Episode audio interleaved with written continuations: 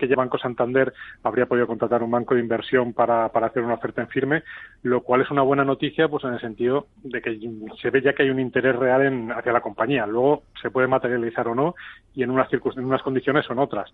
Pero bueno, ya se hablaba a principios de la semana de, de Santander, de, de del BBV y de Bankia, ya se ve que, o, parece que, Santander va, en serio, y, bueno, pues esto son buenas noticias para la compañía. Otra cosa, como digo, cómo, cómo acabe todo el tema. El precio que, cómo se va a materializar, pues ahí quedan muchas cosas por definir todavía.